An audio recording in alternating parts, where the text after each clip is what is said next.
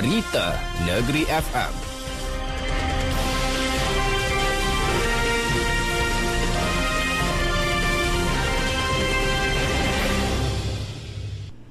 Assalamualaikum dan salam Malaysia Madani.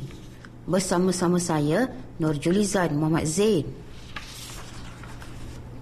Kestabilan moral dan keharmonian sosial perlu mengikut nilai-nilai agama yang perlu terus diperkukuh bagi menjamin kesejahteraan rakyat di Negeri Sembilan.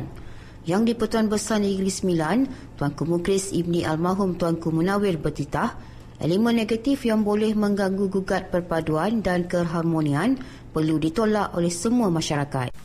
Oleh itu, betul menyeru kepada semua rakyat untuk mempertingkatkan tali persahabatan dan percampuran di kalangan masyarakat majmuk melalui berbagai aktiviti seperti gotong royong, sukan dan kunjungan rumah terbuka. Ia akan memastikan semangat kebersamaan antara kita sentiasa teguh dan seterusnya mengekalkan perpaduan dan keharmonian. Tuanku Muhriz Ibni Almarhum Tuanku Munawir.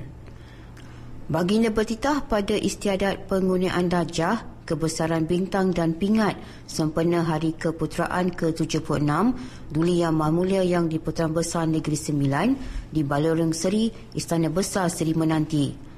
Baginda turut bertitah, kurniaan yang diberi perlu sentiasa dipelihara kerana ia mencerminkan martabat dan kehormatan institusi diraja Negeri Sembilan.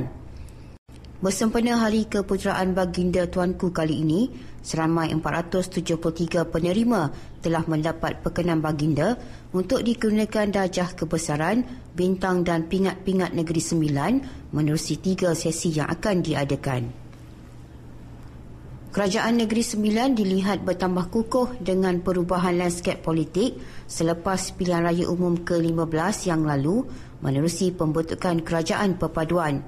Menurut Menteri Besar Datuk Seri Utama Aminuddin Harun, situasi yang mengakibatkan gencatan politik beberapa parti utama di Malaysia menyebabkan kerajaan negeri turut menerima tempias salju politik itu. Tempiasnya kerajaan pimpinan parti dapat menghirup udara politik yang lebih segar di bumi adat peparti ini. Alhamdulillah, berkat permuafakatan ini, rakyat di negeri ini dan negara ini hidup lebih aman berbanding adanya negara luar yang hidup dalam kancah peperangan yang mendambakan keamanan tiba. Datuk Seri Utama Aminuddin Harun. Beliau berucap demikian sempena ucapan tahniah dan taat setia Menteri Besar Negeri Sembilan sempena Hari Keputeraan ke-76 Duli Yang Mahmulia Yang di-Pertuan Besar Negeri Sembilan di Balerong Seri, Istana Besar Seri Menanti.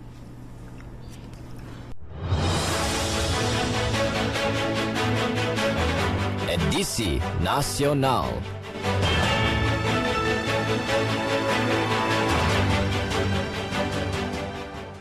Kereta Api Tanah Melayu Berhad KTMB akan memberikan tambang percuma kepada para penumpang KTM Komuter Lembah Klang pada 24 dan 25 Januari ini sempena perayaan Thaipusam. Prasarana Malaysia Berhad memperkenalkan PAS langganan OKU Smart khusus untuk komuniti orang kurang upaya OKU menikmati tambang percuma bermula Februari ini. Jabatan Meteorologi Malaysia, Met Malaysia, meramalkan cuaca signifikan dengan luruan angin timuran berlaku sehingga 17 Januari ini. Edisi Nasional.